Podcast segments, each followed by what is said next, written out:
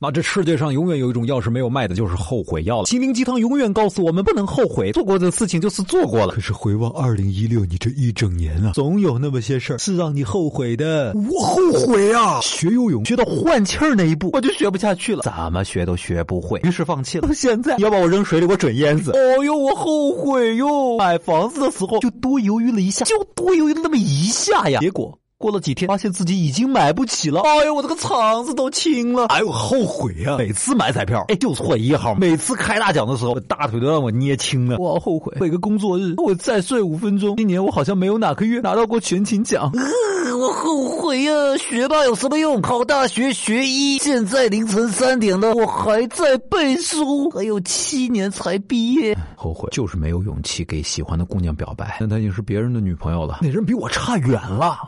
哎，后悔高数大一没学好，从此兵败如山倒，感觉就是捡了个铅笔头。这数学已经到诺贝尔的难度了。最后悔的一定是熬夜，因为熬夜，我再也没有了二零一五年那样的好皮肤，却多了二零一六年这样的坏脾气。熬夜让人老了好几十岁。后悔每天晚上都躺在床上玩手机，导致工作以后眼睛度数又增加了。我琢磨着吧，最后悔的事儿应该是上厕所忘了带纸了。其实这事儿特别考验人缘，有的时候喊两声或者发个朋友圈，就可以看到你的社交场。合到底处理的如何啊？当然了，已经两个小时了，还没人给我送纸。等会儿我脚都麻了。最后悔事儿就是钥匙保管不好。